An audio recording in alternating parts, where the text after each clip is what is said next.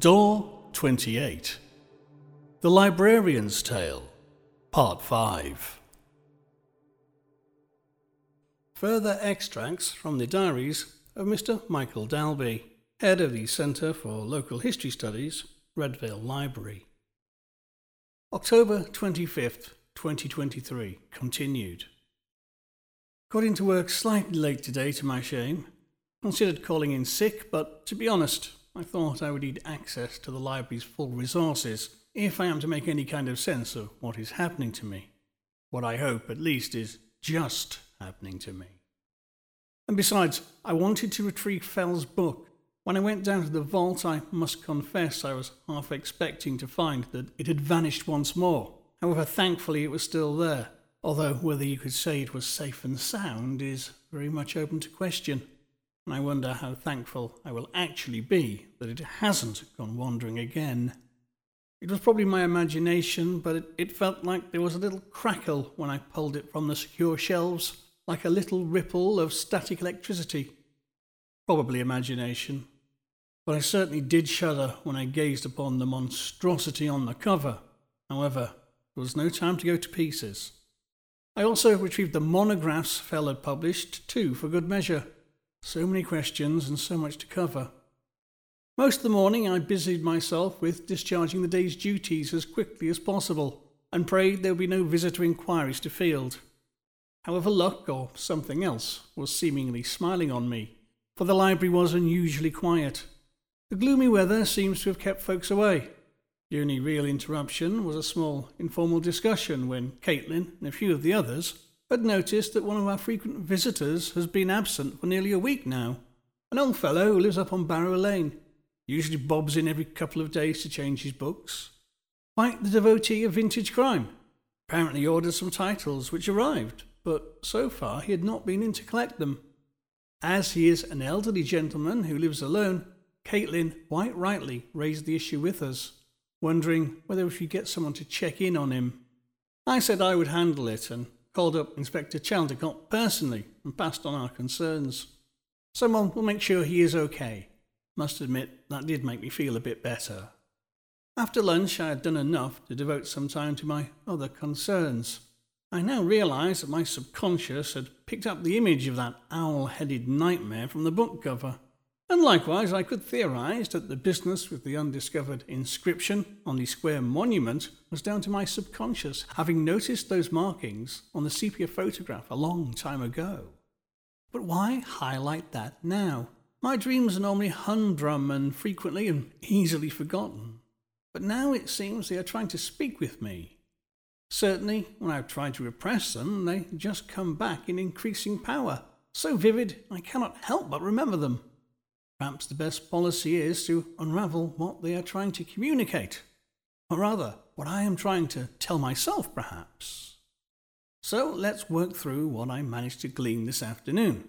Firstly, the boy in the dream was obviously a dead ringer for the missing lad, even down to the red coat and bag, what he was wearing in the last sighting, and was last seen near Chapel Hill too. Again, details I wasn't conscious I knew, but had been mentioned in various reports in the papers and online. Next, then, Fell's book. The cover is actually an etching from Dictionnaire Infernal, first published in 1888, and written by Jacques Colin de Plancy.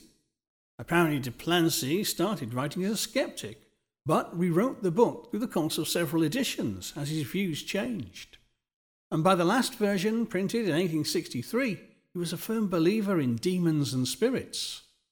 It was this final edition of Dictionnaire Infernal that featured a series of plates depicting various demons by Louis Le Breton, a French artist better known for his maritime paintings.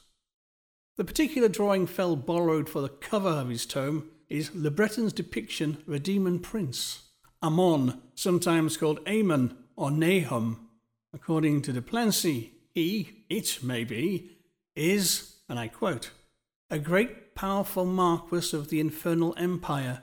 He has the form of a wolf with a serpent's tail. He vomits flames, and when he takes human form, he has only the body of a man. His head resembles that of an owl, and his beak shows very slim canine teeth. This is the most solid of the princes of the demons. He knows the past and the future, and reconciles when he wishes friends who have fallen out. He commands forty legions. From a quick skim of the text of Fell's book, I am unsure whether he had adopted Ammon as his patron or was engaged in some sort of occult wrangling with it. However, I am on uncertain ground here. I am not sure what Fell was doing. Is all this some metaphor or code? I seem to recall hearing that many old grimoires and books on alchemy were written in symbolic terms. Or was he a believer, a devil worshipper? I need to do some more background digging before delving any deeper.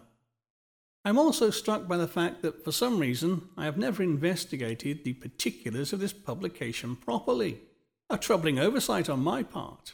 It should have been done in order to place a value on the book, so it can be insured accordingly and yet, for some reason, I did not do the usual checks. And what's more, failed to do them again when deciding to put the book on public display. For example, I have no idea what the print run was or how rare it is. The more I think about that, the more troubled I am. And there are basic questions I should have asked too. For example, why was this tome not published by the local printer Fell used for his monographs? I need to find out more about this sublunary temple that handled the publication. I recall they were connected with a notorious occultist, Carswell, and I soon found a good deal of material on him, which I will go through tonight. Apparently, the sublunary temple is no more, but I did find a historian at Lufford University, Dr. Neil McGuinness, who has made a study of the sect and its founder, Julian Carswell. I fired off an email to him to establish contact I hope, if he's amenable, to quiz him further. I'm hoping he has a history of the publishing side of the operation. So then, diary, that's all for now. Possibly we'll update later before bedtime, or may leave it to the morrow. Later. I have spent the evening reading, or rather wrestling, with Fell's book. It is a very perverse tome in many regards, aside from the subject matter. The text lapses into several different languages and makes all manner of esoteric references that I had to search out. However, my big initial takeaway is that while it is set out as a kind of manual for ceremonial magic, much of the time Fell is talking about his own work, and I have the horrid impression that it is some kind of confession effectively. There are references to his medical practice, his frustration with the limits of medicine and treatments, a frustration that led him to investigate other avenues of exploration. And then later becomes increasingly concerned with his own advancing years and mortality. The book was published in October 1920, and maybe my knowledge of what the next two years would bring is colouring my reading. But it seems like Fell senses that the end was near. Indeed, the running theme of these magical workings is the conquest of death. Fell seems to have believed there wasn't an afterlife, at least not in the conventional sense. Rather horribly, he mentions deliberately taking lives in order to try and capture escaping souls. His experiments were not successful, apparently, and he had to discard what astral forms he managed to ensnare. Hence, after a certain point, he becomes convinced that, that his most important work as a magician was to create his own I don't know, resting place, afterlife, escape plan. Basically, a means of ensuring that his consciousness would survive and continue after the physical death of the body. It is disturbing and difficult work, and after several hours I could bear no more. I return the book to my satchel and I will take it upstairs to bed with me, for safekeeping. October 26th. I decided to lay off the sleeping tablets last night I felt it does not pay to stifle the dreams. Perhaps it is better to let sleep bring whatever it will. And it was. I did sleep relatively peacefully, although I did dream again, but thankfully they were of a more subdued nature. Once again I was in that misty cemetery, and yet again every path I took seemed to lead back to that white mausoleum. However, just as it was beginning to feel like a loop of nightmares, the scene changed and I was walking foggy streets again, following a click clacking ahead of me. I could not see my guide, but I followed the sound. which I suspect might not be a cane at all. And I was led all around the town. I passed a vast sprawling version of Provost School, and then down a majestic tree lined driveway that led to the Mains Museum. And perhaps this is how it was laid out maybe years ago, when it was still Mordyke House. After this, I was led back into the heart of the village centre, through the market square, past the big old town hall, and as we finally approached the library, now a huge towering cathedral rearing out of the fog, I awoke.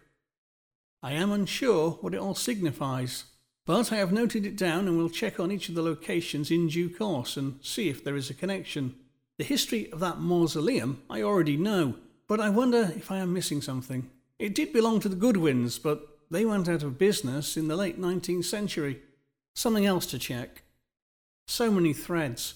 I feel I am being led in multiple directions, getting different bits of a puzzle. And while I am attempting not to concern myself with how and why this is happening, at the same time, I cannot help but feel that time to solve it is running out. I am not certain I have much time to waste. I procured a dictaphone this morning so I can quickly record key passages and excerpts to transcribe later on. Work was quiet again. Another day of poor weather, rain and mists creeping in. However, it gave me time to sort and clarify various leads I've been chasing. First, the clear cut stuff. Julian Carswell, a minor figure in occult history. Apparently, he wanted to be taken seriously as a historian but his books were profoundly trashed by critics and the academic establishment. The newspapers of the day attempted to make him another Crowley, running somewhat lurid stories alleging he was a black magician and had invented his own religion. In 1909, Carswell died suddenly, killed by a stone that fell from a church while visiting Abbeville in France. Apparently, though, he has had some sort of renaissance in more recent times, and hence I easily got hold of PDFs of his major works. His last book, published just before his death, The Truth of Alchemy, doesn't seem to have anything of relevance, but interestingly, he is now lauded for considering alchemical texts to be about psychological transformations several years before Jung did. His 1899 book, The History of Witchcraft, has likewise been appraised too. He rightly rejected the then nascent idea that witchcraft was the survival of ancient pagan cults, an idea historians are only recently cutting ties with now. Furthermore, he does have a section on the Witch of Redvale, Marianne Agnes, also known as Old Hemdyke. He draws heavily from Dr. Fell's monograph, which he lauds as the most complete historical account. I must confess, while it seems that Carswell was a very petty and mean man, I do find his writing very engaging. He makes some very solid historical insights. I heard back from Dr. McGuinness today, who was delighted to speak to me. He is very excited that we have found a copy of a book published by Carswell's printing house that he has never seen. I am very thankful that we had already scanned a good many of the pages so I could send them to him, and I will gladly do the rest when time allows. I could delegate the task, of course, but but I don't want to let the book out of my sight, or indeed let anyone else have it in their hands. The book stays in my satchel, and my satchel stays with me. Later, had a productive exchange of emails with Dr. McGuinness, or rather Martin. He was able to guide me through the basics of occult history and acquaint me with the differences between witchcraft, modern paganism, and ritual or ceremonial magic. We talked a lot about Carswell, and I understand the fascination he has with this rather odd man who is both brilliant but also childish and cruel. I was surprised to learn that apparently, with his quest for magical power, fame, and riches, plus his frequent posing as a clergyman, Carswell was the inspiration for Masefield's villain, Abner Brown, in The Midnight Folk and The Box of Delights. I also had a call from Mike at the station. He was asking about why some places are haunted I gave an off the top of my head answer, but on reflection, I think I might have said a bit too much. Worked more on Dr. Fell's peculiar text. There is far more buried in here than I anticipated. He tends to drift into a variety of dead languages, suddenly jumping into Hebrew or medieval Latin at certain points. Consequently, much of the evening has been spent working on translations again. However, I have noted that these instances tend to enclose the more revealing passages, more personal information. For example, early on, there is a section where he talks of the dead and outlines his belief that cemeteries are infested with a species of vile beings that feed on corpses and they can crossbreed with us humans. Horrible. However, in a later passage, written in Aramaic, he mentions his own experiments in this area, injecting several of his own patients, mothers to be, with some concoction I am glad he does not specify, in order, in his own words, to create a viable hybrid. The results nearly all died at birth, thankfully, although he mentions that one survived, but the child was so completely feral it had to be kept chained up absolutely appalling. It does not help that one of the ghastly woodcuts shows one of these beings attacking a passerby. That is disquieting enough.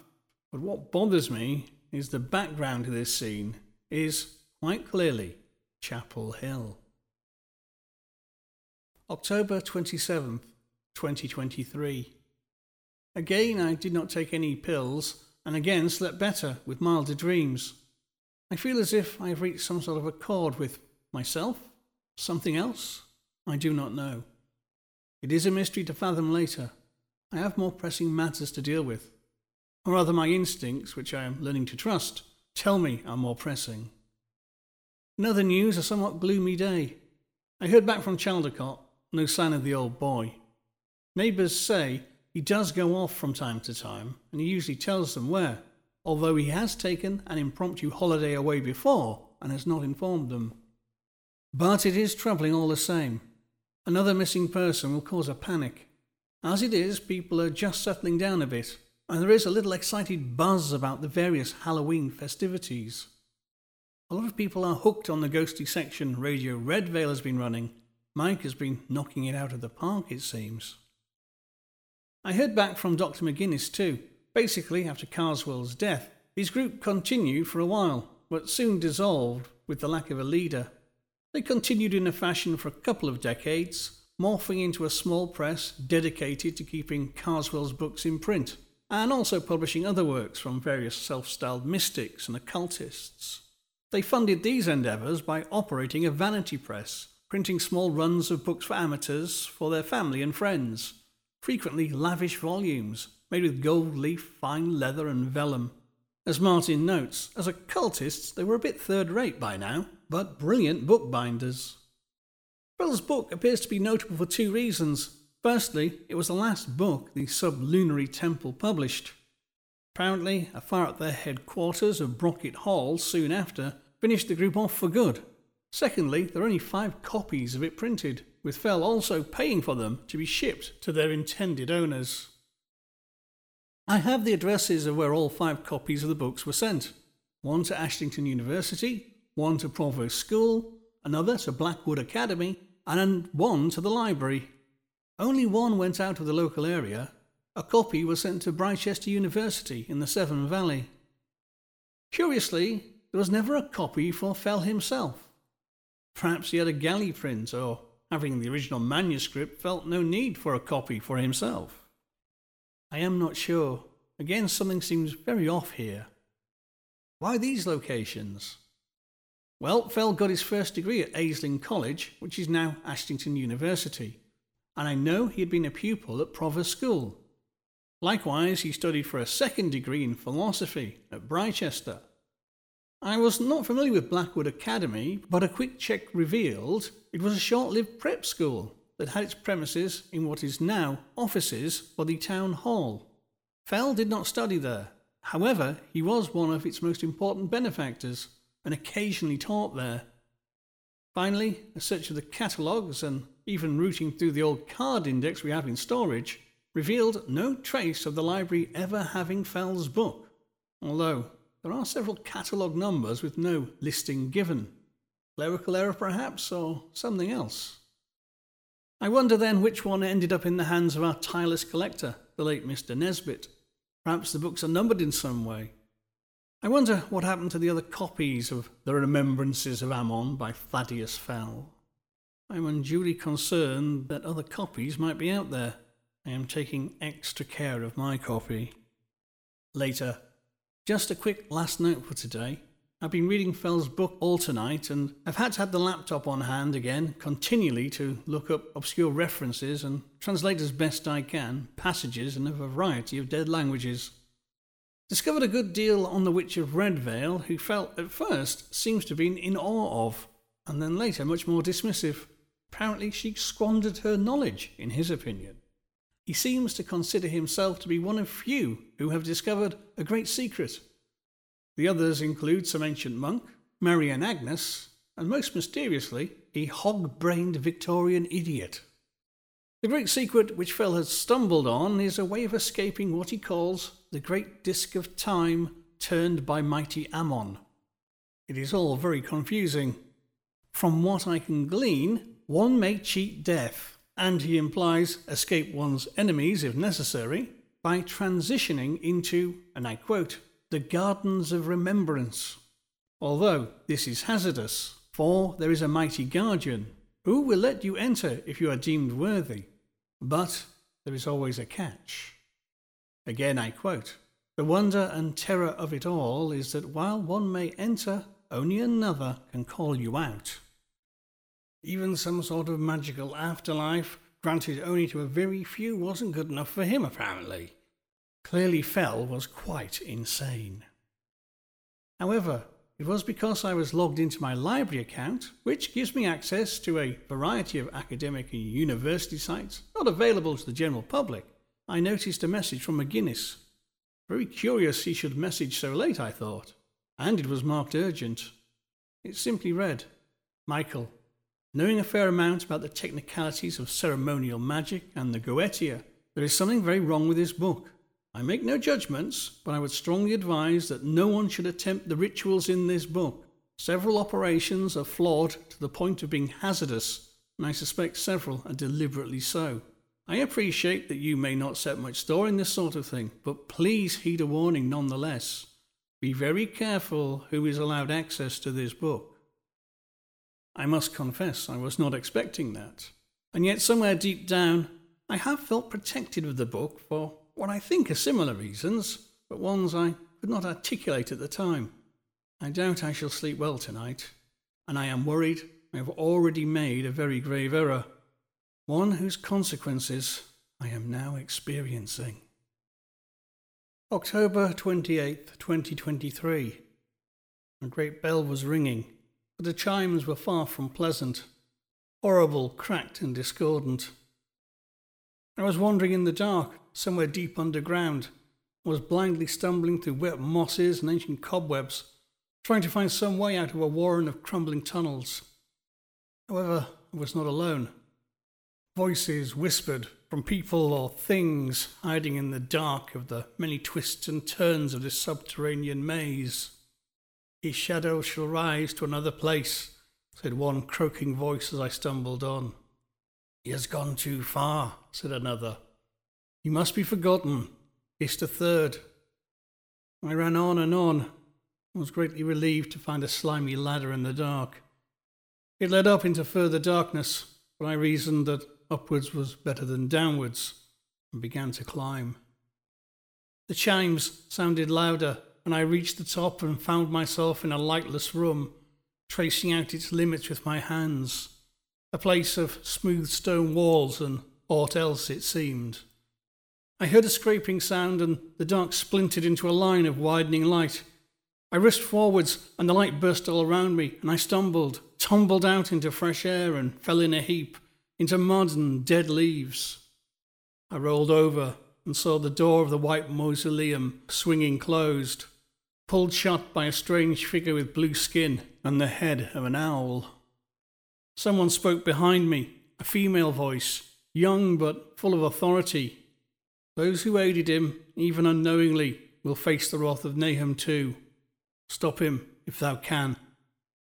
I clambered up to see who addressed me, but the dream was dissolving like the figure in the long coat, walking away into a blood red sunset. Very shaken. I am glad it is Saturday, and I had put in for the day off, but my other work awaited. I've been busy trying to make sense of everything I've discovered and fill in some of the gaps. There seems to be no one to contact or even trace in connection with Blackwood Academy. I have been unable to pinpoint when it closed down, but records indicate that it did not reopen for a new academic year in September 1923. An inquiry into the college library at Ashlington was more productive. Apparently, a collector who wished to remain anonymous offered a very large sum to purchase their copy of Fell's book in January 1923. Brichester University were swift and prompt in their response too. Apparently, their copy was stolen in the late 1960s and has never been recovered. However, Provost School was somewhat more cagey, and only after a lot of back and forth was I put in touch with a now retired member of staff who told me that after Fell's arrest in October 1922, it was decided that the book should be burned. Understandable, I guess. It is even possible the library copy met a similar fiery fate. Certainly, its removal, even from the card index and catalogues, would suggest it was decided to erase all traces of Dr. Fell's works. The closure of Blackwood's smacks of the same impulse at work. Seemed, by the end of 1923, four copies were in one way or another lost. I strongly suspect it was someone local who was the mystery collector who procured the Ashlington copy for a very high price. It's too early to have been George Nesbit, and to my knowledge, despite being one of the old families of the town, alongside the Rolts, the Bowens, and the Haynings, he didn't have that kind of money. It's very telling that the one that did survive the longest in the wild was the Outlier sent to Brichester, although it seems eventually someone tracked it down there. One wonders just how committed to collecting pieces of Haggleton history old George was. I had a long conversation with Martin this afternoon. I think he was relieved to know that I'm going to keep the book under lock and key. He was also stunned to learn about the life and many crimes of Dr. Fell. As he remarked, it is incredible that a case involving so many and so full of macabre details is virtually completely unknown. I think again how quickly all the copies of Fell's book disappeared months after his death. On reflection, Martin thinks some of the rituals in the book are in fact traps. He points out one in particular. It is noticeable even to a layman like myself that this is the easiest spell, if that is the word, to perform. A grave, some candles, a simple sigil drawn in blue wax, a quick chant. It is labelled a charm for success. According to Martin, it isn't. It is a summoning of what he doesn't know. But, and this is why it is dangerous, there is no banishing ritual given. So you call up something and you can't ever send it back. I have so many ideas whirling around my head. I have been poring over various texts, Carswell, Town Chronicles, and of course Fell's damn books. I have been recording what I feel are key passages on the dictaphone, which I will need to sit down and transcribe later on tonight. I think I need to get everything down on separate cards and literally piece it all together. Things are clicking together bit by bit, but I can't quite see the full picture yet. No, that is not true. I don't have the luxury of time to lie to myself. I think I can see the picture at least well enough to know that I made a colossal mistake in displaying the remembrances of Ammon. The public should never have been let anywhere near Fell's book. If I had sat down and read it more thoroughly when we first discovered it in the Nesbit archive, I should have thought twice about being so careless. I've been careless too in other regards. I finally checked out something that my dreams have been highlighting for days the White Mausoleum. I should not have been so complacent, so certain of my knowledge.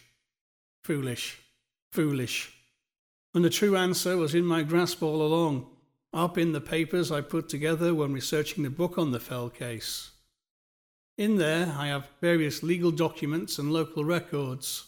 One document I should have recalled and checked days ago a bill of sale for Mordyke House, now the Mains Museum.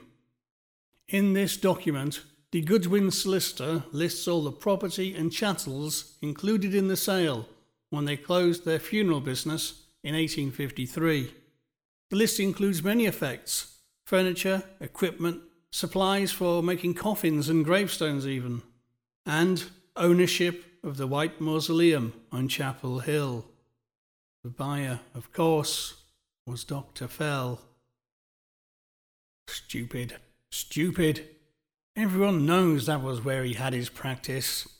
Mordyke House, the old morgue, where the police broke down the doors and discovered the grisly horrors within at the close of October 1922. And of course, he never had a listed grave, because he already owned a tomb. Is he in there now? Was he ever in there? In my dream, the mausoleum was empty. It is late now, and I fear in more ways than one.